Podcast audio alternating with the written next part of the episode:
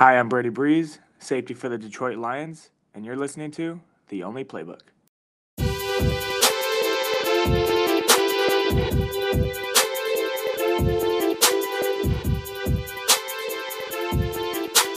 What is up, Only Playbook fans? Welcome to another episode. We are recording episode 47. Obviously, it is the off season, but there are a lot of players that don't have a team heading into next season. So they're just roaming around in the abyss, you know, waiting for a team to come capture them. I still got like my Pokemon mindset because I've been playing a lot of that new Pokemon game. But so that's exactly what I thought of is all these players just like roaming the fields and teams yeah. coming up behind them and catching them. But so yeah, many free agents. Right yeah, so many free agents we need to talk about. Big, big names that are going to change teams drastically next season. So, going to change the landscape of the NFL. Obviously, we're the usual suspects. I'm Sweet Car. I got Chovich to show. Uh, happy middle of the week, guys. Off season football. How are you guys feeling?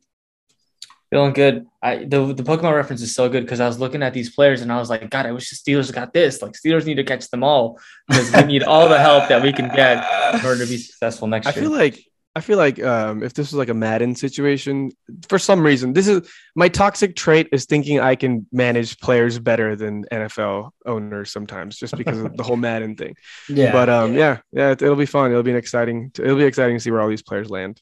I, I, I listen to a lot of obviously football radio and like podcasts and stuff, and I think a lot of people get slack for that too. And I'm like, well, that's literally what the concept of like a podcast about football is is speculating who's going to go where speculating your thoughts and stuff right? And i think at the end of the day it's not like we talk these these talks to say that we're smarter than anybody or better than anybody but like that's the content. Like it is all about speculating. So uh, that's all we're going to do is speculate. Obviously pff put out a long list of free agents. We'll dive deep into you know the top 10 where we think they're going to go and talk about some other notable free agents as well and kind of see how that shakes the landscape of the nfl heading into next year. Obviously if you guys have enjoyed our content content thus far. We're everywhere. The Only Playbook on TikTok, Instagram, at Only Playbook on Twitter, and everywhere you listen to podcasts Spotify, Anchor, Google, Apple. Um, and if you're watching, you're watching on the YouTube channel. So thank you so much for all the support. Keep that coming.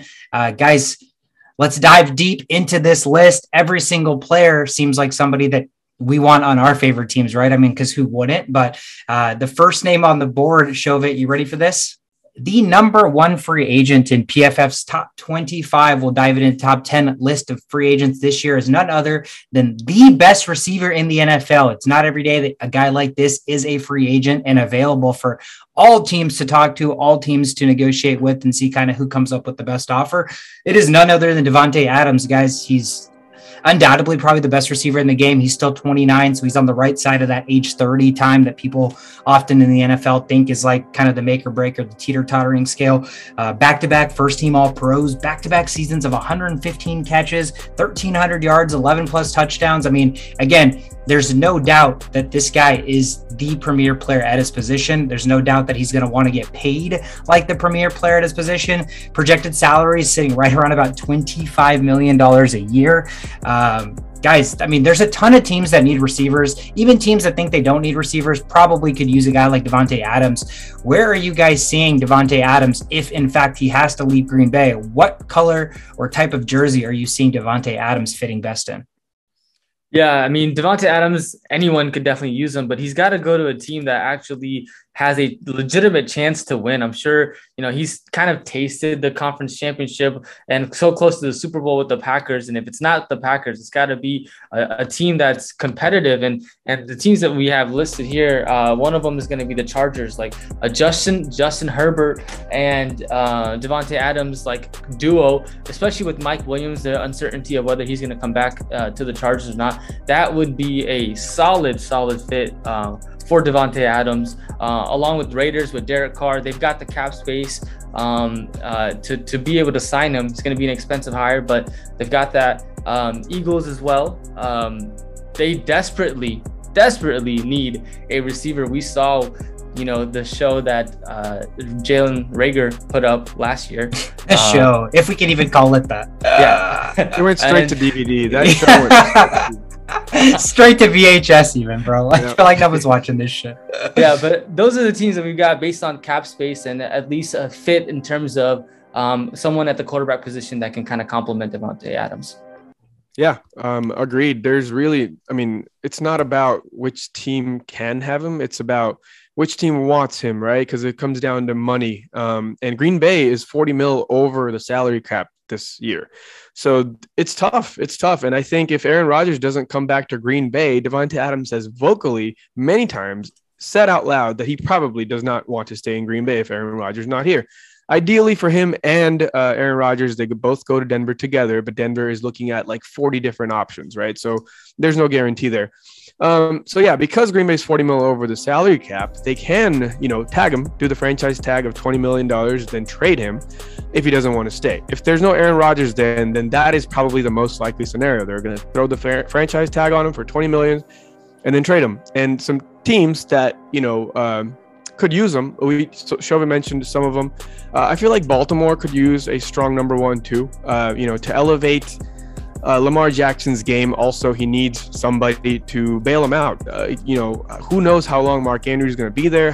Who knows how long Mark Andrews can handle this much, uh, this many targets? Because it's pretty ridiculous. He's probably, you know, unanimously the best tight end last year, and um, that's hard to keep up when you're a tight end because you're blocking, you're running, you're, it's a lot of work. So he, they would greatly benefit from having uh, Davante there, and like you mentioned, the Chargers not having Mike Williams, they need someone to stretch the field because Keenan Allen is still a little guy. He can't really do like a number. He's kind of like a Stefon Diggs. He can't do those things that we ask of these bigger receivers. And then the Jets, uh, I've seen some talks about how the Jets could utilize them. They have the cap to do it. They have an up and coming quarterback, uh, and they desperately need a non mediocre wide receiver, and uh, Davante Adams would fill in that role. But um, yeah, those seem like good options if they end up going with the sign and trade strategy. Yeah, I mean, again, there's always it, it, both of him and I think the domino effect of the free agency altogether is kind of seems like it's falling on the shoulders of Aaron Rodgers. Whatever Aaron Rodgers decides to do is what Davante Adams is going to decide to do, and then it's going to impact whether the Packers are now looking for a quarterback. They're rebuilding for the future, so they don't feel as bad unloading Davante Adams if they are in a rebuild situation, or if Rodgers decides he's coming back, uh, but he doesn't come back to Green Bay. Then Show, you mentioned it. Like, where could they see themselves getting packaged? Broncos are they're a very very attractive destination. They have $40 million in cap space. So, uh, you know, that probably would not uh, effectively be enough to get both of those guys. But if those guys, you know, Davante Adams could get the pay, you know, the payday that he deserves, and Rodgers could come on like a, a, friendlier contract if his goal at this point is to just win championships, right? So I don't think he's getting any shortage of money or he has any shortage of money. So it'll be interesting to see if those guys get paired up. But like you said, you mentioned the Chargers. The Raiders are a really, really sneaky spot for me as well, just because uh, Derek Carr, if they decide to keep him, um, obviously, that offense has always severely lacked a true number one receiver as well. Henry Ruggs, you know, over the top guy, but not really as consistent as you would like. Hunter Renfrow, great slot guy. Darren Waller, obviously tight end. And we talk about how it's tough for a tight end to be the receiver.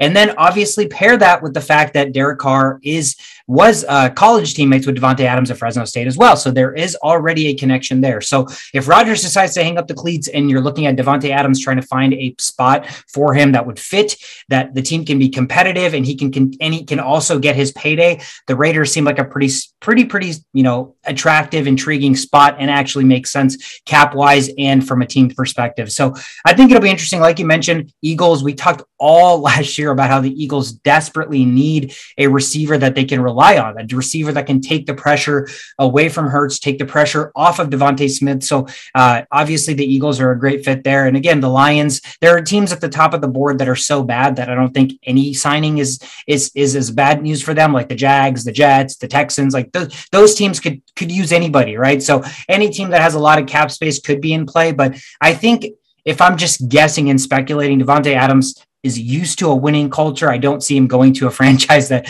is going to be in a rebuild just to get a payday. So I think he's going to want to go somewhere where he can uh, have a chance to win now. So uh, it'll be interesting to see because again, it's going to shake up the entire landscape of free agency. Yeah, it's all going to depend on Aaron Rodgers, and they the Packers could restructure their deals, cut cut a couple of players that they're paying like twelve and 13 15 million uh, a year to reach to lower that cal- salary cap and uh, they definitely still have a potential to sign both Rodgers and Adams. It'll be interesting to see. They're going to have to get rid of their, you know, key pieces on, um, you know, their their linebacker position. Za'Darius Smith is getting paid 15.3 million a year. Um, Preston Smith would have to be traded for 12. He's getting paid 12.5 million a year. So there's things that they could do. So they could very well stay in the Packers. So it'll be interesting to say see if they end up going that down that route um, to keep Rodgers and Davante Adams.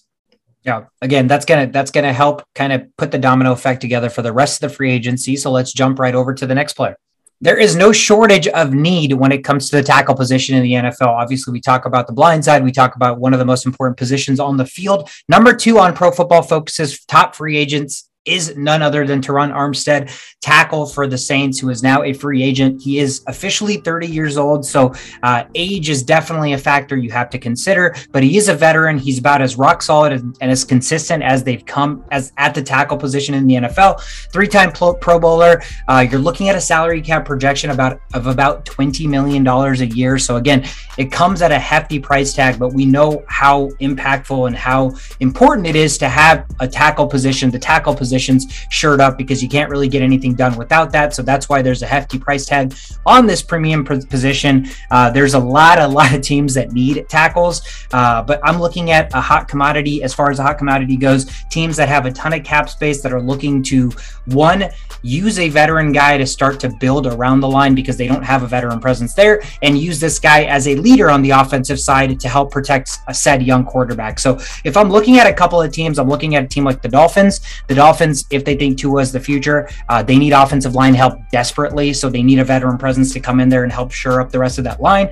Uh, you're looking at the Jags, who have $56 million in cap space. Obviously, you have number one draft pick in Trevor Lawrence that needs to be protected. So uh, that should also be a something that they consider top of mind. And then you're looking at the reigning AFC champion, uh, Cincinnati Bengals, right? The Bengals made the championship being the most sacked team in the NFL. So Joe Burrow still needs protection. He still needs that help. And if they are, you know, thinking that their window with this rookie scale contract for Burrow, this rookie scale contract for Chase is in the next two to three years, they probably want to bolster that line so they can get back into that win now situation. So those are three teams that I think could do really, really well with the veteran presence and somebody as stable uh, as Terron Armstead. What are your guys' thoughts there? Yeah, this is an interesting year for tackles. I feel like you can get a really good tackle from free agency and then also pick up someone that is PFF has three uh, tackles that are in the top 10 of this draft board for this year. So if you're trying to bolster up like the, the teams like the, you mentioned the Bengals, um, you know, Bengals ha- definitely have enough cap space, 49 million in cap space to go out and get this guy. Uh, he's definitely not going to probably he's probably not going to be back for the Saints. He signed a 65 million dollar contract with the Saints. Um, was it three years ago? And uh, given that they're under their their salary cap is like less than 40 million, it's going to be really hard to sign them. Yeah. They're in a pretty shitty situation. Yeah. Um, but another team outside of the Bengals, we saw you know Joe Burrow get sacked so many times. Colts also need a better pass rusher. They have good run blockers with Quenton Nelson, and but we did see Carson Wentz if they decide to go with him again this year. Having Quenton Nelson and this guy as your front line to for to um, you know for your blockers and tackles, that sounds like a, a good line to have. So I think the Colts could be in play uh, to get to get him as well. Yeah, um, I heard somewhere Carson Wentz uh, most likely going to the uh, Admirals or whatever the Commanders. Commanders. I don't know. It's it's still way too early for that, but um, yeah. So yeah, tackles. You know, most important position in football. Like out, outside of defensive ends, uh, offensive tackles are probably you know historically the most necessary. Uh, part of football. And um, that being said, they get paid a lot, right? And there's not many teams that can afford um, just signing them straight up for large amounts of money. So, you know, um, there's, you know, like look at the team like the Chiefs, right? They they're doing everything they can. Um, they've they've also gone all in many times to get to the promised land. However, they're falling short, and they're falling short because their star quarterback has to run like their his his head's cut off. Um, so how they need to fix that is they need to get a tackle. They're lacking severely in that as well. That could also be a team um, that you know could kind of break the bank to kind of get him. Um, I've heard some things about getting rid of Mecole Hardman and some of these like uh, lower contracts that players they might be going away from. Not sure yet. Again, still early in the season. off season.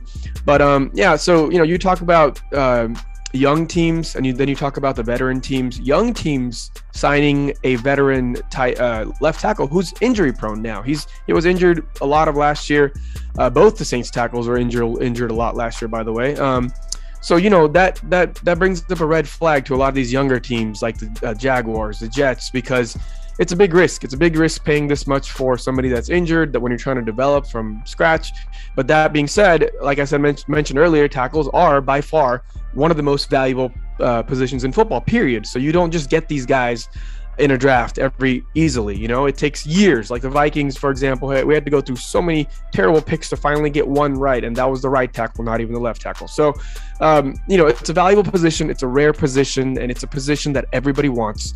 But younger teams are way more cautious in these type of situations than the teams that want to win it all are. So I kind of see him going to more of a veteran presence like the Patriots, or uh, not like the Patriots, but like um, the Ravens. The Ravens also need a tackle really, really badly. Um, and you know, because Lamar Jackson, th- these mobile quarterbacks need tackles. Like it's just a given. You know, if, if, if your team has a mobile quarterback and you don't have a tackle, you're going to be it's going to be like the Mahomes situation, going back and forth, running around. So that being said, you know, uh, Chargers could use him, um, but I, I, see more of a Steelers, Ravens, uh, Chiefs kind of an environment that he would thrive in at this moment.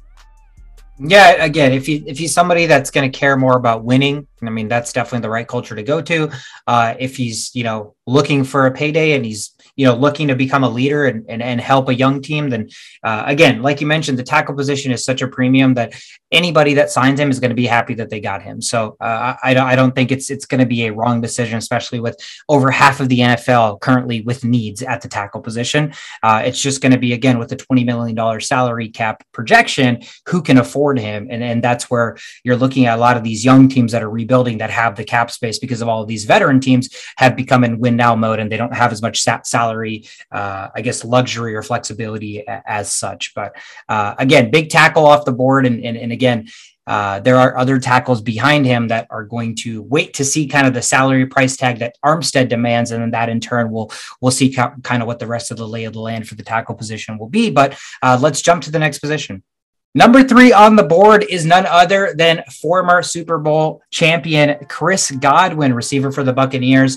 Uh, Godwin's become kind of a staple in, in the NFL over the last three, four years. Tons of catches, a really, really big uh, slot guy, loves to play over the middle, really, really good hands. He's looking at a salary cap or salary projection of about 16 million a year. We've already talked about some receiving, some teams that need receivers with the Davante Adams situation, but it's a little bit of a different player, right? So the same receiving teams that need receivers like Davante Adams may not necessarily look for a receiver like Chris Godwin. You're looking at a guy who mostly is going to play in the slot position, so uh, he's not going to be the guy that takes the top off the defense. He's not going to be a guy that jumps up and gets jump balls, but he's going to be a reliable, really, really, really good number two receiver. And so uh, for me, I'm looking at a team like the Washington Commanders, a team that has that cap space, a team that's looking to bolster that offense, and a team that already has a number one receiver that cannot get going in the way he should because one, his quarterbacks hasn't been good enough, and two, they had nobody else outside of him to throw the football to, so he's taking uh, too much defensive coverage, and that's again Terry McLaurin. So uh, this looks like a perfect fit for me, right aside from Terry McLaurin in the slot, gives them a one-two dynamic punch, and then they have to go out and find their receiver. But again, you're looking at a receiver that's going to command 16 million dollars uh, from a payday, and receiver receivers are at a premium. So uh, a lot of teams don't always look to pay for receivers, and and a team that you know, could look to take the next step is a team like the Commanders. So cap space wise, and I think he fits really, really well, right aside from a guy who's already an established number one. Uh, that's kind of where I'm guessing there he's going to go. What are you guys seeing here with Chris Godwin? Yeah, I think that uh, in terms of the commanders, that Deshaun Watson was also on the talks to join um, the commanders for that quarterback position. So uh, that would be a certainly good uh, step in the like the right direction for them to you know be successful with Godwin, McLaurin, and Watson at the quarterback position. So that's a good pick if, if they end up going down that down that route. But I just see that the Buccaneers. I mean, there's a lot of speculation. We talked about the teams that need receivers, but the Buccaneers are also going to need to retain their receiving core because of the fact that they lost Antonio Brown. Um, only Mike Evans, and uh, you know even though Chris Godwin suffered an ACL. Um, he suffered an ACL tear last year. Uh, so I, I, I wonder if that's gonna that's definitely gonna bring his market value from I don't know, 17 to 16 million maybe. Um, so that so I can see him trying to stay there for a couple years just to get his to be a little bit more marketable, uh, especially be, because the Bucs still need him uh, instead of going to these other teams that need rec- receivers. Um, yeah, that would be ideal for him and his family and all that. However, um, you know, he's going to need a lot of money, like you mentioned, and they have broken the bank already. The whole Tom Brady scenario, they built a really good defense. They have solid offensive linemen. They're to have to pay a lot of people here, if not this year, shortly. And I'm not sure if they can handle this uh, contract um, only because you know receivers uh, we love them when when the when the best ones are there they deserve the pay but um, you can find a lot of receivers you know whether it's free agency whether it's the draft receivers are never a um, you know the team might make a wrong decision on a receiver however there are plenty of good receivers always available um, so that being said you know teams like um, you know for me uh, the Lions, uh, the Lions, you know, the whole Golladay experiment failed in the past, and they haven't really had one guy to just fully trust. You know, um, you got St. Brown now; he's a little guy. However, um, Godwin plays the similar role, so that may not work there. However, that is the kind of players that they need. They need stronger receivers. They need receivers that are durable. Um, Godwin gets injured here and there, but he also plays one of the hardest positions in football, which is the slot receiver, getting hit all the time by middle linebackers, by safeties. Um, so, you know, teams like that make a lot of sense. Even the Packers, if somehow they can't keep uh, I feel like the the Davante Adams situation will happen before the Godwin situation, so that gives them room to make some other changes. Um, but like like Sweetcar mentioned um, earlier, they play different roles, right? They're not playing the same role. Uh, Godwin loves that slot guy role. He's a big slot guy role, which, which is why uh, it makes him so unique.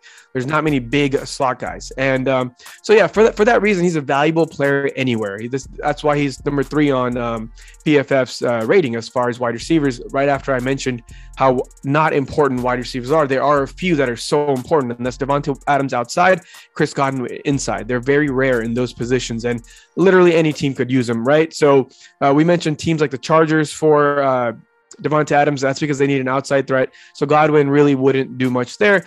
Um, Saints could use him. I feel like Godwin is just looking for a big payday. He's still young, right? He's not looking to Super Bowl or bust. It's probably not on his mentality. He already right won his Super Bowl, so yeah, he could right. definitely just be looking for money.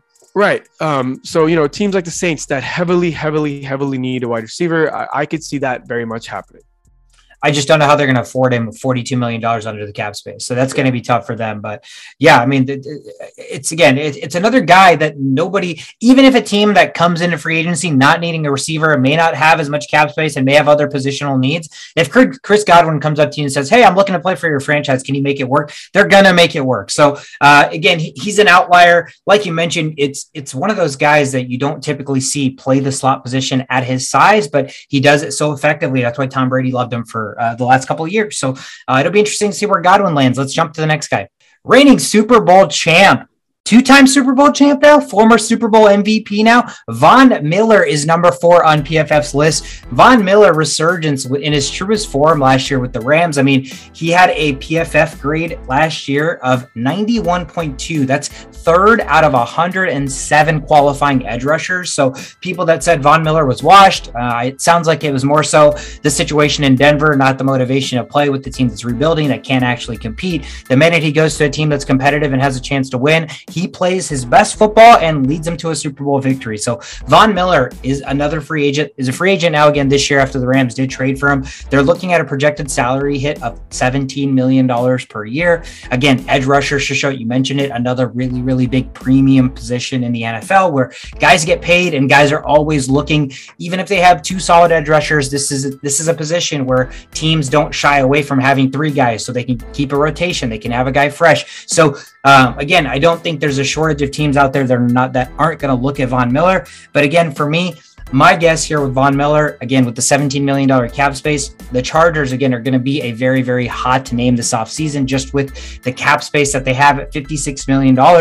They had a awful, awful defense last year. Their run game couldn't stop anybody. They couldn't generate a lot of pressure. Joey Bosa was getting double teamed. So I'm looking at Von Miller to come in here, opposing Joey Bosa on the other side of that defense and generating havoc uh, from that defensive line position. It's going to help them not have to spend as much money on the linebacker core, on the secondary because once you generate pressure from a defensive line pers- perspective, they end up masking the uh, deficiencies that the linebackers and the cornerbacks have. So the Chargers need as much defensive help as any team in the NFL with the cap space. Von Miller uh, staying out on the West Coast, I think it makes a ton of sense.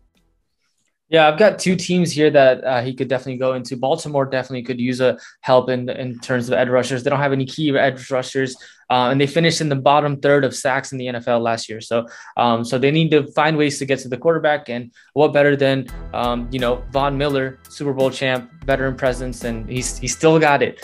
Um, the other the other team, well, actually, there's two other teams. The, the next team is are is the Chiefs that he could go to, and this is basically a play off of letting go of Frank Clark that has a 26.3 million dollar cap hit and signing um, Von Miller for 17 million. So you save a little bit, six million, um, six million dollars, and and that that could be a smart financial move um, in in um, exchanging of players, right? So Chiefs could definitely get, go go out and get him. And the other team that all, that's uh, I think are still contenders uh, could be the Broncos. Uh, Von Miller is a pretty like he seems like a guy that would likes to stay with a team. Like he didn't choose to go to the Rams, right? He got traded to the Rams, and when he won the Super Bowl with the uh, Broncos, he said he wants to be a Bronco for the rest of his life. So the Broncos definitely could go back and sign him again, um, and he could be a Bronco for the rest of his career since you know, two Super Bowl champs and just finishing off the uh, with the team that you started off with could be the play as well for Von yeah. Miller.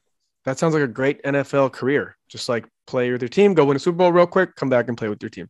Yeah. Um, yeah. I, I mean, this guy's unreal, right? Like we haven't seen anybody like Von Miller in years. Like this guy, he and the thing is he stays healthy. Even when he gets hurt, he comes back and he's a greater 91 something. You know, like it's like this guy is just a monster. He's just a straight up monster, deserves to get paid whatever he asks for.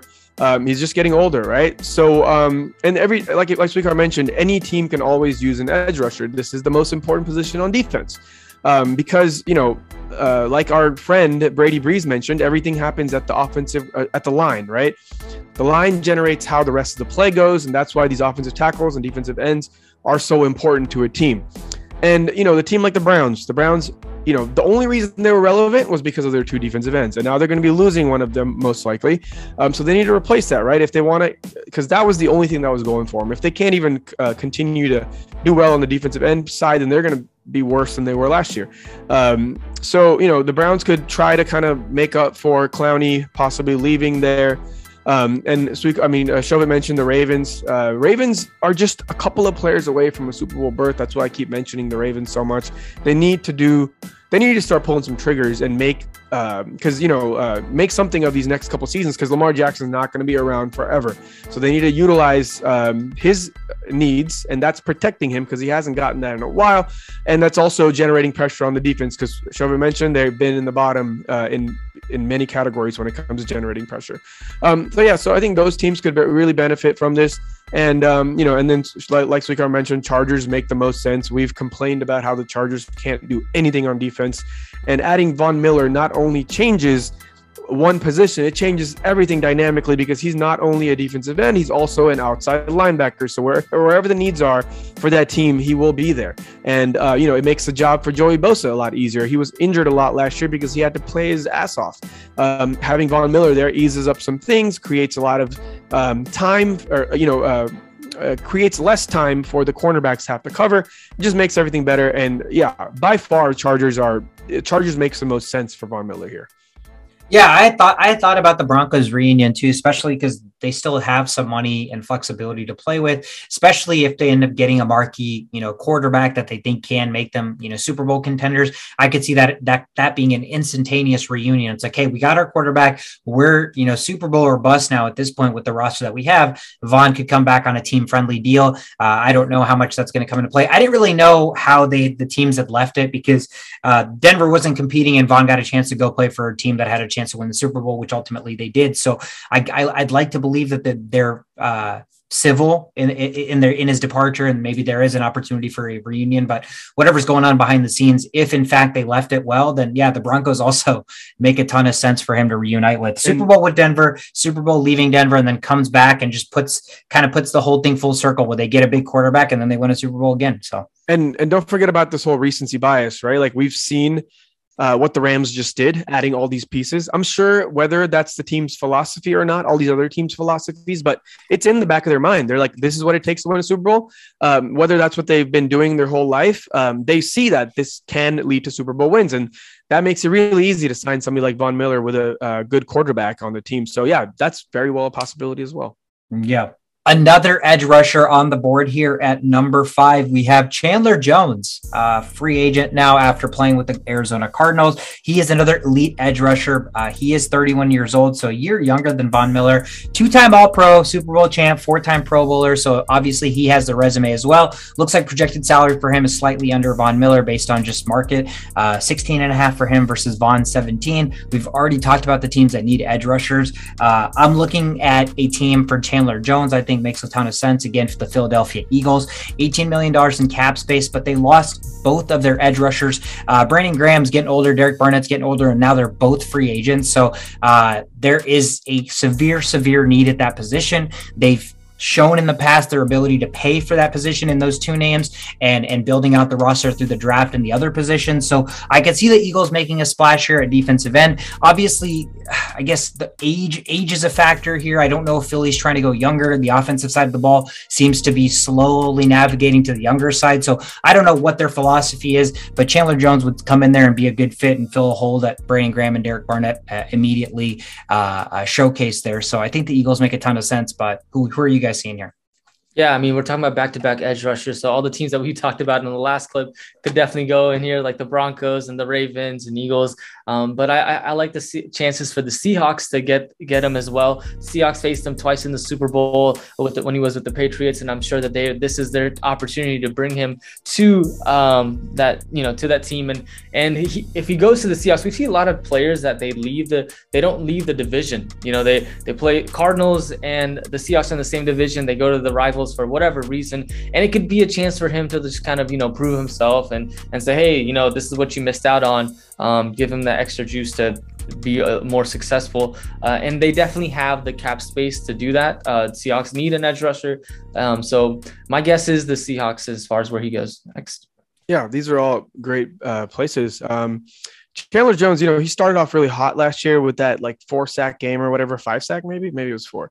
Um, but he started off really hot and then he kind of dissipated over time. I'm not sure if that really affected his projected salary, but you know, he got to play with TJ, uh, um, JJ, JJ Watt, right? He got a taste of what it feels like to play with the Watt brother. I think uh, Steelers are a very good landing spot here for um, for Chandler Jones. I think you know you already have this monster of a man in TJ Watt, and if you could just complement that with somebody like Chandler Jones, um, that makes Steelers defense even stronger. You know that that puts them over the top, and you need somebody like that on the other end of TJ Watt when you're playing against people like Lamar Jackson, uh, Joe Burrow, both officially elite quarterbacks, and uh, they need to keep those guys in check. So I think adding them, especially if you're going to lose um, uh, Ingram, Melvin Ingram, that would be a huge upgrade and a huge strength that the Steelers will immediately have. That could potentially make them the strongest defensive line in football. Yeah, Shelby, you'd love that, wouldn't you? I would. Again, like I said, defense edge rusher. If you can keep edge rushers fresh in the fourth quarter, where the, you're not you're not rotating your tackles. Nobody has two tackles in the NFL that they're like, hey, we're going to play you here, play you there, right? So chances are the reason like the Cowboys had Randy Gregory, Micah Parsons, and Demarcus Lawrence, three edge rushers rotating, is because they were all fresh at this, you know, all all fresh all the time. So uh, again, I wouldn't put it past the team that already has two edge rushers to go out and get a guy like that as well. But um, next guy on the board. The first cornerback on the list here, number six in PFF's free agency list is none other than JC Jackson. Uh, JC Jackson and the Patriots seem to be going down a bad path that is looking like a departure from there. Uh, they talked a little bit about franchise tagging him. He expressed interest that he hasn't heard talks or they haven't reached out to him. So he, in his most recent interview, said it sounds like they don't want me. And you never want to hear that from a player. It sounds like he's already got some animosity towards that organization. So uh, my guess initially was that the Pats were going to franchise tag JC Jackson uh, and decide whether or not to pay him next next year. But but uh, it's an interesting position. I mean, J.C. Jackson was the number two cornerback next to Stephon Gilmore for a couple of years. Stephon Gilmore gets traded, he takes over the number one cornerback role. He's got really good hands. He reminds me of Trevon Diggs in terms of you know being able to intercept the football whenever it comes to him. He's good in man to man, but he also has gotten torched by a couple of receivers down the stretch. Stefon Diggs absolutely torched him, uh, and he's demanding number one cornerback money. I think that's the most important thing here to look at is J.C. Jackson's best fit might be as you know the, the, the, a number two cornerback or a cornerback that is a complement to the shutdown cornerback i worry that he is not a true number one cornerback. So if the patriots an organization run by bill belichick have kind of you know lollygagged at the thought of signing this guy to an extension when they haven't lollygagged at the thought of signing guys like Stephon Gilmore, Malcolm Butler, they've they've been able to uh, I guess, find cornerback talent and identify that and pay the guys that they want to pay. And so, with them hesitating to pay JC Jackson, I'm looking at this situation where he's asking for $18 million a year. And he seems like an ideal player at 25, 26 years old. There could be younger organizations that think that there is still some untapped potential. So they could still be paying this, paying for this guy at a discount, right? Maybe they haven't quite seen his top tier play yet. So, JC Jackson to me seems like a classic, a team that needs every position goes out and pays a premium because he's the best cornerback currently available just from an age perspective. So I'm looking at the Jets who have 40, $48 million in cap space to unload some money to JC Jackson. Same division. Obviously he can come in there and sell himself to the, to the Jets being like, Hey man, I, you know, I, I played for the Patriots. I know what they're all about. You guys need help. And again, the Jets have the money. And so the Jets are going to pay up and JC Jackson seems like he could be the benefactor of the Jets just liking to pay money you know, where there are positions and players that other teams are quite frankly not, you know, not jumping at the gun to pay.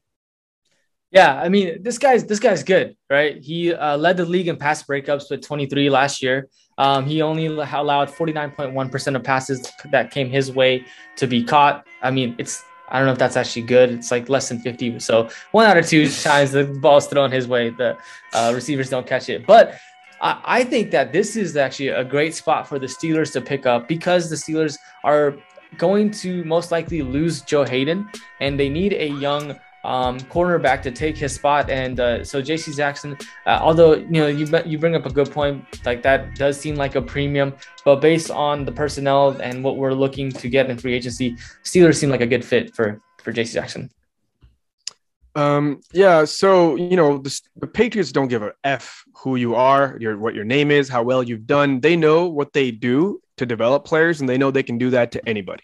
So if you look at the history of the Patriots, like they'll just bring in even Ty Law. You know, like they, they just they have a history of having solid number ones, and I don't think that's by accident. You know, it does it doesn't just happen. They have all these crazy cornerbacks, and they just don't pay them again. They'll let them walk.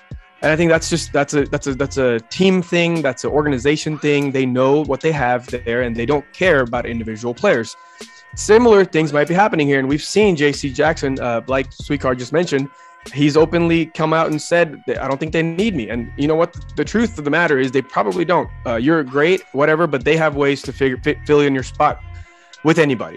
So, but a team that does need uh, J.C. Jackson badly is the Cardinals. The Cardinals' weakest point last year by far was the cornerback position. They lost, uh, they lost, you know, Robert Alford. They lost Marco Wilson. They both missed significant time down the stretch, and this team got destroyed by random teams like the Colts. They were just attacking their secondary left and right, and I think that is what separated them from being an elite team versus crumbling down the stretch was losing both of their cornerbacks. And I think J.C. Jackson will handsomely fit in there. They'll love him. He doesn't have to worry about if my team needs him or not because that is the biggest needs the Cardinals have right now. And I think that would be a match made in heaven. Yeah, Let's see how the Kyler Murray contract extension stuff shakes out, and yeah. see how much how much he's he's demanding a ton of money there. It seems like so. Yeah, uh, it seems like they're gonna really really put. He's gonna he's gonna look like he looks like he's gonna put the Cardinals in a financial bind. So, uh, yeah. Uh, again, it, it's another position where teams can get desperate. I think when you look at the cornerback position, it's either like you have a cornerback or two that you trust, or your cornerback room is just a shit show, right? Because a mediocre cornerback going out there is just as bad as a really bad cornerback to me, right? They both have a ten, they both have the capability or the ability to get burned. So when you have guys that are graded and statistically the interceptions, the breakups, uh, PFF has him as a seventh best cornerback last year. So uh, again, he's got enough on his resume to get the payday day.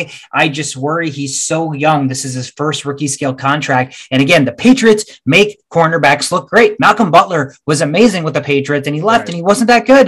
Stephon Gilmore was the exception of obviously Stephon Gilmore's been a stud even before he came to New England. But uh that's my fear is that JC Jackson played on his first contract here and you know was in a really really ideal situation and so the money he's demanding might not be the money he's worth and that's why uh I just I'm I'm looking at a franchise that we doubt has the the wherewithal to be able to read and assess talent as as well as we would assume like the Jets. And the Jets have a historically uh you know are historically known to delve out you know questionable contracts to players that may not necessarily deserve it. So um it'll be interesting to see wherever he lands, whether he can find a role where he is a really, really good number two cornerback in that team, or if he has to take on the pressure of being the number one, being a guy that has to be shutting down one side of the field.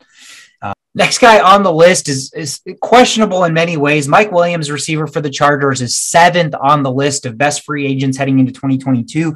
Um, I think Mike Williams is always going to be a number two receiver. Correct me if I'm wrong. I just don't think he has all of the characteristics and qualities being you know uh, being able to kind of handle the inter- intermediary stuff and obviously um, availability. Availability is very very key. When you're the number one receiver you need to be reliable because you need to be on the field. And when you're not on the field there's it's it's really really hard to be assumed at the number one receiver. Mike williams we know what he is right? He's a really really big deep threat. He's a great red zone target with that six five six six frame or something like that. But his projected salary is 17 million dollars Got of here, man. Seventeen million dollars for a receiver that has trouble staying healthy, and we know has deficiencies in his game. That's that's such a hefty price tag to me. We talked about the two rec- two teams or the two receivers before Davante Adams and uh, Chris Godwin, and I didn't see an issue with teams paying the, the you know the projected money that those guys are projected to make. But I really really worry when Chris Godwin and Mike Williams are projected to make almost the same amount of money. Where's the value in signing Mike Williams? And so um, I just really, really fear that he's going to go chase the money because this guy, to me, is not the guy that gets the big contracts. And so the first big contract that some team offers him, he's going to chase. Yeah, it would Um, be smart for him to do that because he's not that good. Absolutely. And his size and stature makes him a perfect fit for the same team that we keep talking about, the Philadelphia Eagles. I feel like he would be a great fit for that. Jalen Hurts needs to scramble around and throw a prayer up. Mike Williams, your guy. He's the jump ball guy, right? Um, but at that contract, that just seems so obscure that, you know, that seems like a contract that a team will immediately regret because he's not healthy or because they realize that that's way too much money to give to a number two receiver.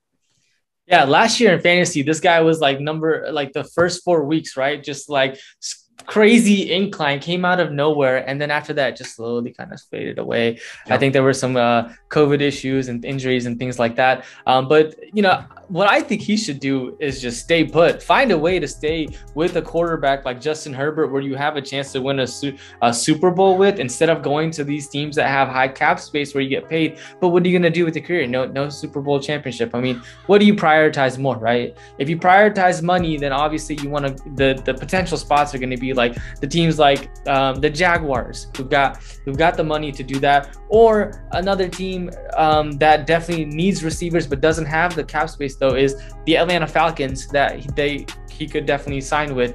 Um, you know, Raiders are a, a, a team there they need receivers, and also also the Colts. So um, you know, it, I think he should just stay. If not, then go to the Jaguars, who will probably be able to offer him the most.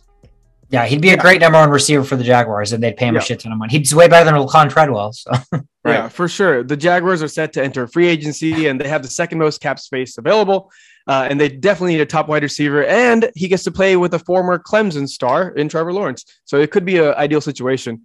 Um, I just wanted to touch in on this um, the asking for large amounts of money situation. Like players like this that have never won a Super Bowl, I don't think they should be uh, they should be chasing the money, right? Because Super Bowl is a goal, but it's not always a reality for a lot of these people.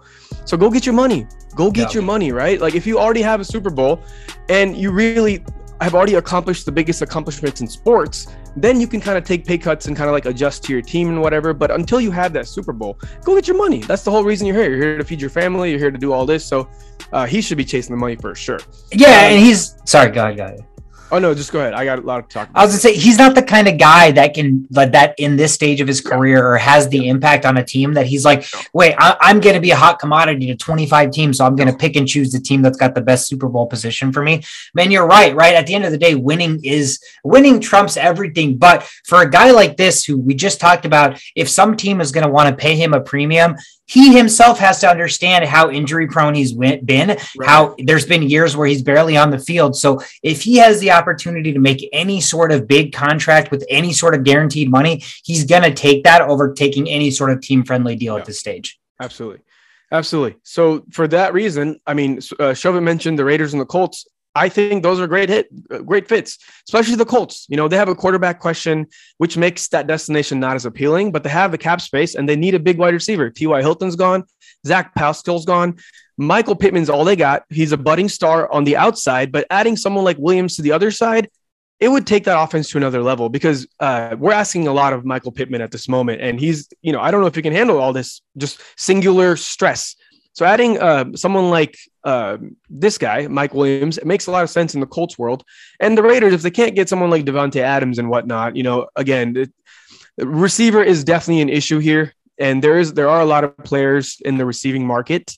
Um, but you know, if Davante Adams doesn't go there, um, I, I think I think this makes a lot of sense for him too, because that he takes care of that Ruggs role, but he adds size. So he, he's basically playing two players that they need in one position. He takes care of the Ruggs roll and he takes some pressure off of Waller as like the big guy because Waller's all they had and they didn't have him for majority of last year and they crumbled, right? Um, so I think someone like this makes a lot of sense there too. And then the Falcons, you know, because this guy kind of reminds me of a Mohamed Sanu situation, like the way he's kind of projecting himself into the into the league. We know he's not going to be a true number one. Um, he's always going to be overshadowed by somebody else. So I think it makes sense to, for the Falcons to kind of uh, add him on uh, along with Calvin Ridley and uh, Russell Gage. I think that might be a pretty good fit there. Yeah, yeah, yeah, yeah. I think again the Falcons are just going to be in cap hell. If Matt Ryan wants to pay for half of Mike Williams' contract out of his own contract, then maybe they can Yeah. figure out a way to make that work. But forty-eight million dollar cap hit for the Falcons next year for Matt Ryan. I mean, that's that's like that's like salary cap purgatory. I don't know how the hell you dig yourself out of that one. Uh, the Commanders, another team. Again, I, I'm still searching for them to put a number two or another guy next to Terry McLaurin. Would be a nice guy to you know again take the top off so McLaurin can run a lot of the intermediate routes. So uh, again, I'm big on the Commanders this offseason signing a receiver to get Terry McLaurin the respect and help that he deserves. I'm I like, who are you? Who are you talking about? Commanders? I'm like, oh, they Yeah, changed. Yeah, yeah. that's right. Uh, yeah. the next guy on the board.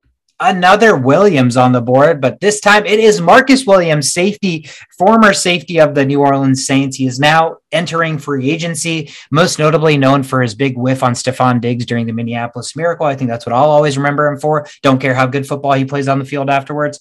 Uh, but he is a versatile free safety, back to back seventh best safety in PFF rankings. He is only 25 years old, so this is his first, you know, major contract that he can get outside of his rookie scale contract. They're projecting for a safety position 16 million dollars per year, so getting paid like a Harrison Smith type. So uh, again, uh, it- it's tough to see yourself delving out that kind of money, but there are teams needing safeties. I mean, you're looking at teams like Texans, Falcons, uh, Panthers. The Commanders need everybody, uh, but I'm looking at a team right here, uh, the Cincinnati Bengals. The Cincinnati Bengals are in a little bit of a uh, conundrum with uh, Jessie Bates. They can't decide if they're going to extend him, if they're going to franchise tag him, if he wants to go out and get payday somewhere else. Uh, but because Jesse Jessie Bates is on the teeter totter, if Jessie Bates does depart, Marcus Williams is a guy that can come in and kind of assume that role and step in and kind of uh, kind of not not really skip a beat, if you will.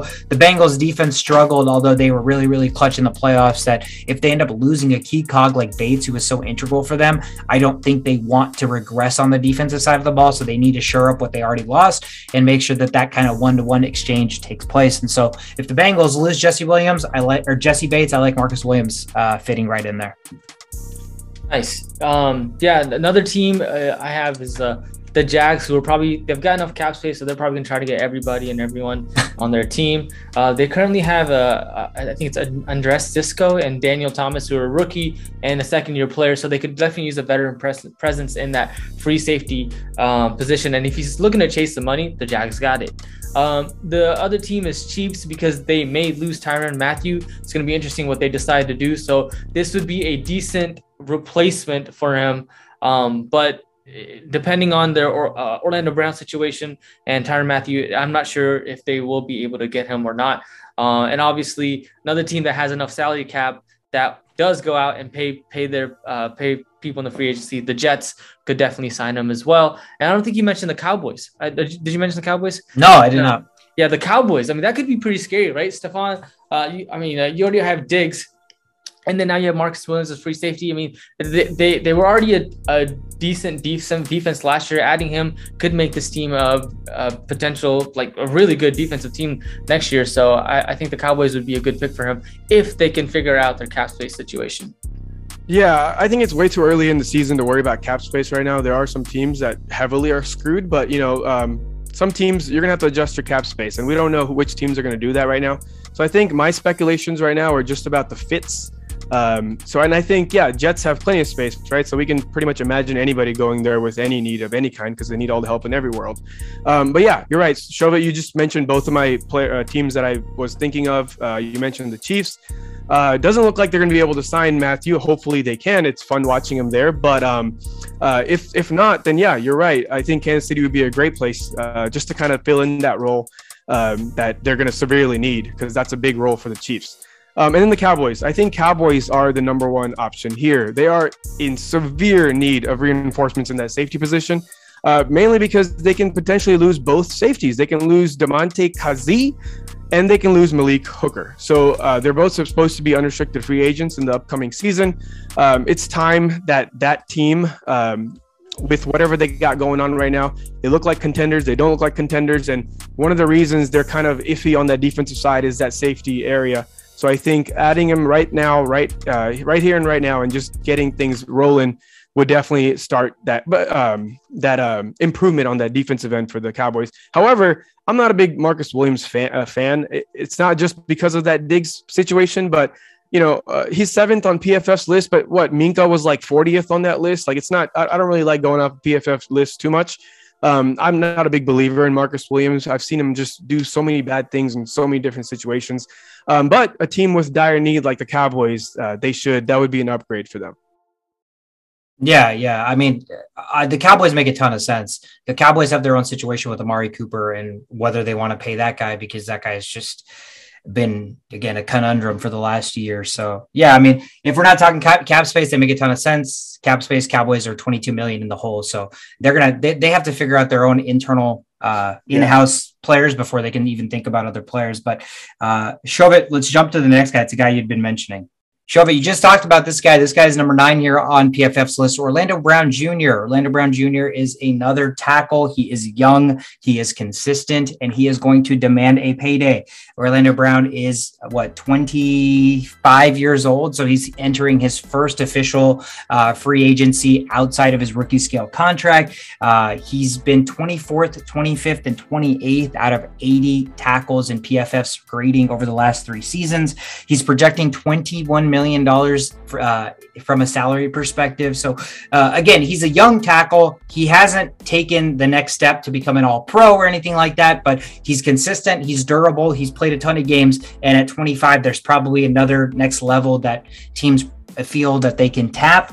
Um, there is a chance that obviously the Chiefs still figure out a way to franchise tag him and keep him there because it's really, really important that the Chiefs keep help for Patrick Mahomes and not start to view the offensive line position as a position, uh, you know, that maybe not be top of mind. But if in fact they don't sign him, he is another guy that I'm looking at fitting from a scheme perspective, fitting from a timeline and a window of opportunity and winning perspective, the Cincinnati Bengals. Again, another team that they're the second, it's the second tackle that I think would fit, but I think Cincinnati needs to go out and get a tackle. If they, if Joe Burrow's your future, again, before he demands $50 million with the way these, this salary cap is heading for quarterback, before they have to pay him and Ja'Marr Chase, they have to go right back to finding a way to get back to the Super Bowl because once they have to pay those two guys, it becomes a lot harder to build a roster around them. So uh, if they can pay Orlando Brown now and give another two years before they have to pay Burrow and Chase uh, in a win now situation, he's young enough that he fits the overall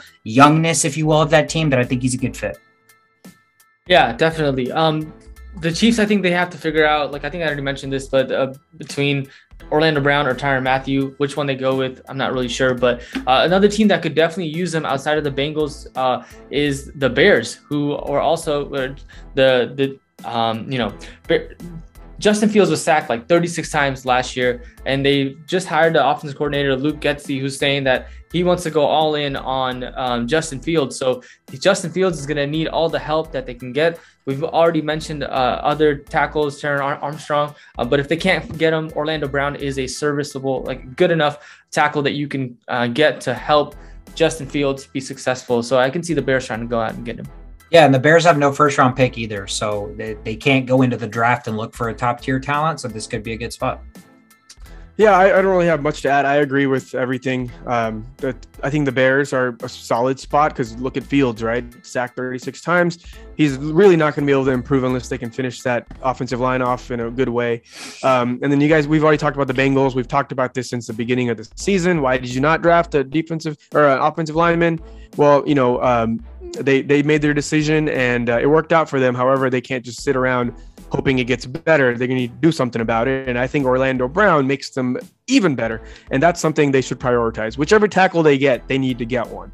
Um, and then you guys already mentioned the Chiefs again, and I mentioned how Mahomes is really good. However, you can still cap off a really good quarterback with a really bad offensive line, and they just kind of fall apart during these big name games and um, adding him however you can. Again, I can't speculate cap situation this early in the season. There's gonna be a lot of changes from now till later, but as far as needs go, they definitely need one. And I think if you had to sacrifice Tyrann Mathieu to improve that offensive line, I think you do that because there are safeties that can understand schemes and do this, do that. They might not be playmakers like Tyrann Mathieu, but they can fill in certain roles.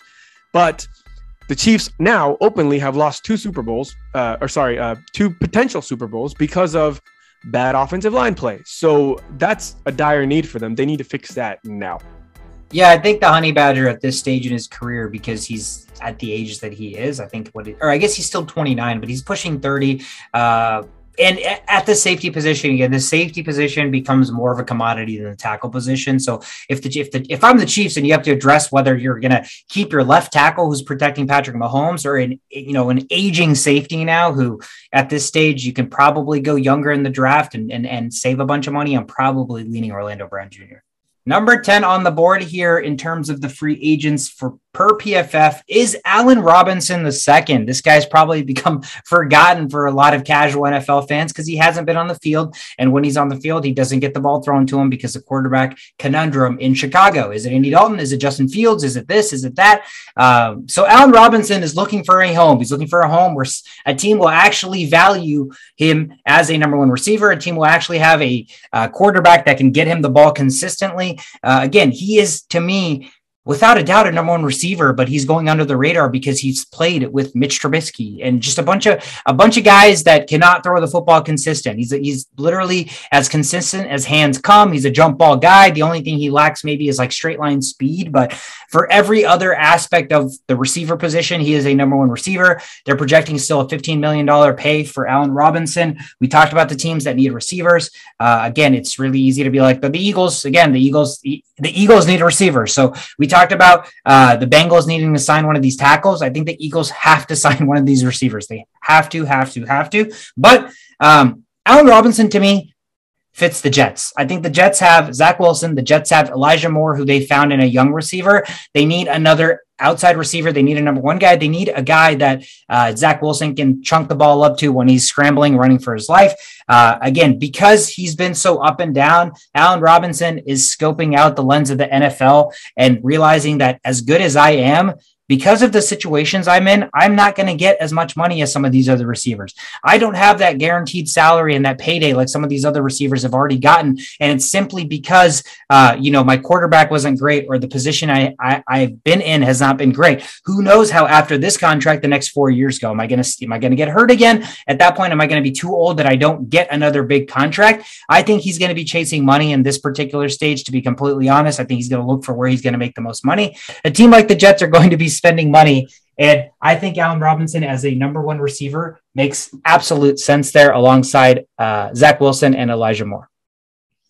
Yeah, I think that uh, the Jets are, you mentioned Jets, right? The Jets are a pretty good pick for them. They're going to lose um, Braxton, uh, I believe. and- very yeah, that, and so they, they definitely need some help uh, along with Elijah Moore there. Another another team you said is the Eagles. That's a good place for him. He went to school in Penn State, so maybe a little bit of a homecoming to going back and uh, going back to Philadelphia. Um, but li- like we mentioned earlier, I mean Colts. He could definitely, you know, go go to the Indianapolis Colts. Um, they need help there as well. So any one of those three teams, I think, are a definitely a, uh, an opportunity for Allen Robinson. Yeah. Um, again, it's like a broken record at this point because we've talked about the same position over and over. However, I think the Commanders makes a lot of sense here too, um, because you know it's a guy that wants the ball, and they don't have a quarterback that can deliver the ball properly. So they're gonna fix that, right? Whoever it is, they're gonna get a new quarterback there. It's pretty much done. So I think this change of pace works out well for um, Allen Robinson. He has Terry McLaurin to take some pressure off of him too, um, and yeah, like like you said, he's gonna be closer to home, go into that area of the world, and he's gonna get all the targets targets he wants because they're gonna be down so much, right? Uh, if if if I'm predicting this properly, they're probably gonna have to come from behind quite often. They're gonna have to use him quite often. So I think the Commanders makes a lot of sense just because of the, dur- the durability and the reliability uh, Allen Robinson uh, possesses. He's this awesome go-to guy for whenever you need a play done. Um, so I don't see why a team like the Commanders would shy away from pulling the trigger on him. Uh, and the Jaguars kind of makes sense. He started his season off with the Jaguars. He could probably end it there. Um, you know, no no real reason except for the fact that they have all the cap space they need, and they don't really have really good receivers. Have like their best receiver last year was Laquon Treadwell, which is not a real receiver, and their second best receiver was better as a returner. So it's like they need somebody with some durability and some reassurance that this Yeah. receiver spot is just not for for uh, for fun. You know, it's like it's we need to make receivers great again in Jacksonville, and I think Allen Robinson can fill in that role very very well. poor Allen Robinson. I feel like he's never had a good quarterback to kind of play with. You have Blake Bortles in the in Jacksonville. Right. It's probably the best quarterback that you've uh, played with. So he hasn't really had a chance to kind of prove himself with a decent quarterback. Unfortunately for him, he's gonna. He, I I feel like between him and Mike Williams, one of those two guys is 100% going to be on the Jets or the Jaguars. The Jets or the Jaguars will spend a ton of money on one of these receivers. I'm I'm fairly fairly certain. The Jets also are losing Keelan Cole and Jamison Crowder, so they have no receivers. So they're gonna Yeah. either have to draft a receiver, which they're drafting fourth overall, and then they're also drafting 10th overall, right? Yeah, Both of those positions seem too high to buy to get a receiver this year. So what are the Jets going to do? They are going to pay Allen Robinson or Mike Williams. I'm absolutely certain. I, I don't think out of any of this, I'm more confident that the Jets are going to sign one of these receivers. But yeah, that, that's the top 10 list. Obviously, you know, they create this top 10 list based on whatever metrics and shit that they have on their own. So there are other names outside of this top 10 because it's a 25 player list that, again, are big, big names that are going to impact uh, a a team substantially next year. Is there any guys outside of this top 10 that you guys are seeing that you're a little intrigued with? Yeah, Stephon Gilmore is hard not to look past. You know, he could literally change the dynamics of a team. Um, and again, this is this is a position that any team would gladly have um, improved, right? So I, I'm not sure where exactly would be the best fit for him. Again, I'm, I'm looking te- at teams like the Cardinals, but I'm not sure if they can break the bank to that extent. Um, they should, but you know, again, they're gonna have to make a lot of changes along the way to make that happen. Um, but yeah, I, I think the Cardinals need cornerbacks the most as far as good teams go. Yeah, I'm looking at Ryan Jensen, um, center. Uh, the one team that definitely needs a center is the Steelers, and I'm thinking that that's also a that would be a solid pick for them if uh, if you know that's one of their wish list item. I'm sure uh, Ryan Jensen is on top of that list, so look for him to potentially go to the Steelers. Yeah, that, that's that's a good one. I think Stephon Gilmore is interesting. It's it's projecting him at about fourteen million dollars per year. I mean, Oh, wow. I'd I'd love the Minnesota Vikings going out and getting I- I Stephon wish, Gilmore.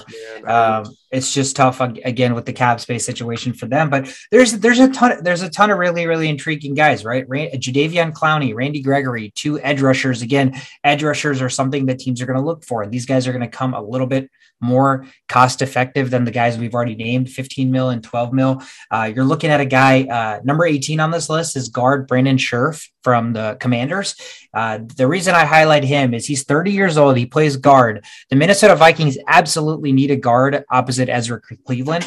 The situation with him is he's an Iowa guy. He's looking to move back home to Iowa. So his camp uh, came out and said that ideally he would love to play for the Kansas City Chiefs or the Minnesota Vikings. So the Hmm. Minnesota Vikings absolutely need a guard. How they can wiggle their cap space situation, I have no idea. But when a guy says he wants to play for the Vikings, the Vikings should go out and try to get him Yeah. specifically at a position that they need. But at the end of the day, if it also becomes the Chiefs, the Chiefs definitely would shore up their offensive line. So uh, I don't think Brandon Scherff has a bad situation, whether he decides to go with the Chiefs or the Vikings, if one of those two teams signs him.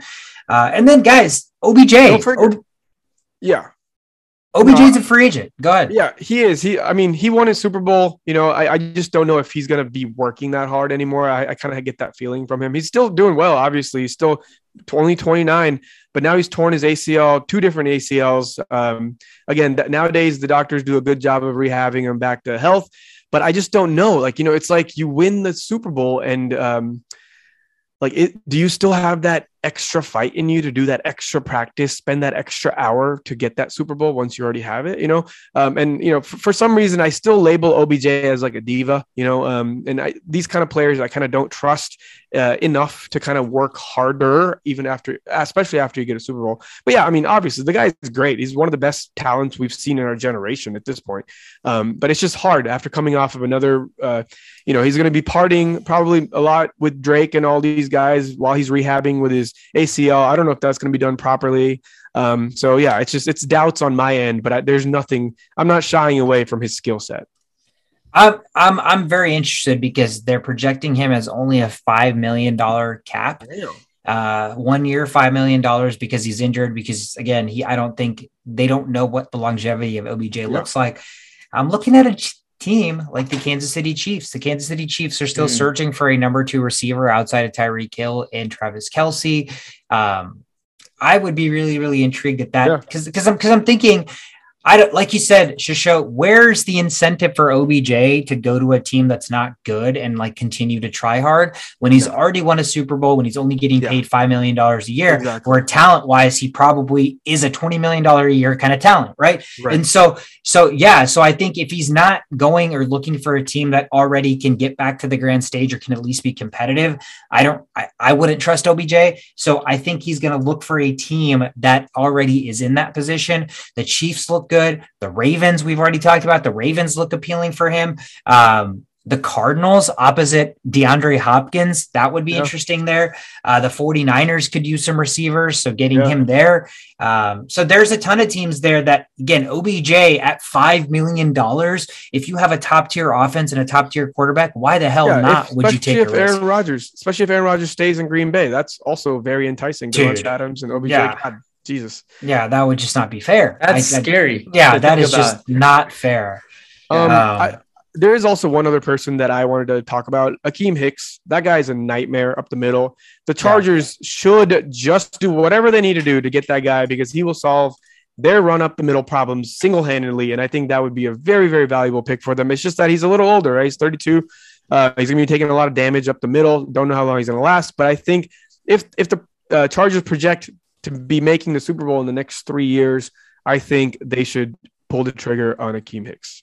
Yeah, I was gonna say the Chargers, or I wouldn't even I, I wouldn't even count out the Steelers. Show it. The Steelers could use some defensive tackle help. Whether they decide to go younger in the draft, that's another question. Because again, he's 32. But Mhm. shit, as a Vikings fan, even last year we've seen that this guy has not lost any No. bit of his run stopping force. So uh, he's definitely uh, a problem down the middle. So the Steelers with the cap space and the need a defensive tackle also would make a ton of sense there.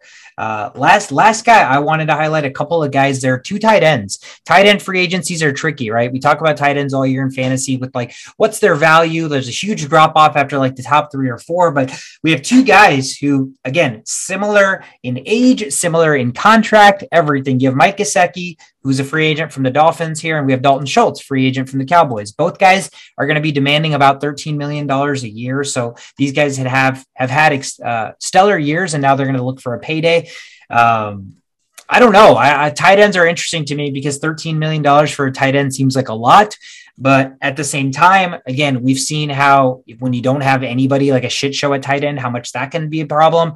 Any teams you guys are seeing could use a tight end to solidify an already, you know, good offense.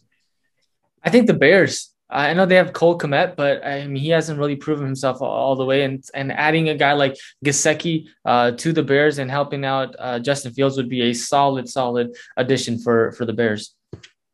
Yeah, I think a lot of teams are now going two tight end sets. So, you know, you can't just have one good tight end anymore, mm-hmm. especially if you want to run the ball.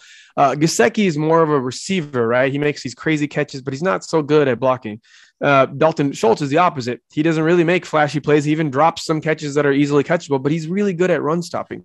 So it depends on which team needs the specific criteria that they want their tight end to do. But I can see Gesicki go into a high powered offense. Like, let's say the Packers, right? They haven't had a good tight end, a reliable tight end. They got Tonyan. I think Gesicki would put that shit over the top, especially if they add another good wide receiver. And that's assuming Aaron Rodgers stays there. But that's something the Packers haven't had since, you know, Jermichael Finley, I would say, and he wasn't even that great. Um, so adding a high powered, uh, high speed guy would definitely change that offense for the better.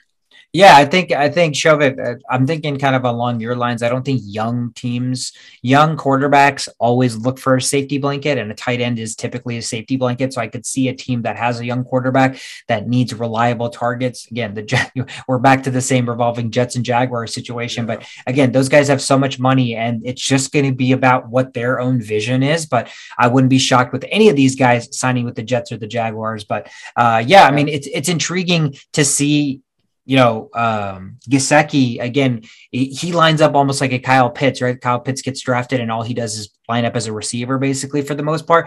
Gesicki is almost similar. So you're looking for a team that maybe is looking for more offensive explosive help rather than like a run blocking help. There's one more team to think about, um, and it's the Titans if they if they can complement AJ Brown, Julio Jones, and add Gesicki or Dalton, that would be a pretty scary offense. Yeah, and Julio Jones against. is not really Julio Jones anymore, so True. they might need some.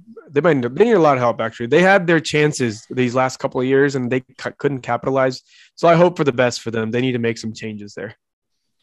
Yeah, again, uh, free agency is already you know in the works in the sense that you know these teams are these, these guys are no longer part of a team and they're going to be looking for a home. We talked about obviously the franchise tag franchise tag. That's going to come into play. I think the franchise tag uh, deadline expires march 8th so after that you know if you're not if you've not been franchise tagged you're going to basically be an unrestricted free agent and you're going to have that capability to sign with anybody. So um, you know that that's going to come up. We have the combine that's starting here that's already kind of taking place right now. So uh, obviously there's going to be a, a lot of draft you know draft talk, mock drafts, and players that we talked about in the combine that have shot up uh, the the projection boards. But again, it, it's it, there's not going to be a shortage of content. I think next week we probably want to dive into some draft stuff and, and kind of see what we come up with from a combine results perspective, uh, and then we'll kind of take it from there. But anything else on these free agents? Any last things you want to touch on? No, I'm just really jealous of these teams with a lot of cap space. Yeah, it must be nice, man. It must be nice to not be at the bottom five of cap space heading into next season. I mean, God, the Dolphins with sixty million dollars. Damn. If they make they could, the right decisions, they could definitely be a, a, good team next year. But we'll see. Um, was it Nathaniel Hackett? No. No, no. the, the Mike McDaniel. Mike McDaniel. I, you know, I always mix those two guys up for some reason. Yeah. I don't know what it is. Uh, Mike McDaniel, if he can make the right decisions, and the Dolphins could be pretty good next year. Yeah, yeah, yeah, for sure, for sure. Yeah, man. So again, uh, a, a lot to a lot to unpack. We'll stay active. Again, make sure you follow, like, subscribe, all the social medias. Thank you guys so much for uh, tuning in to another episode of The Only Playbook. I'm Sweetcar. Again, show, show that uh, we'll kick it with you guys next time. See you guys.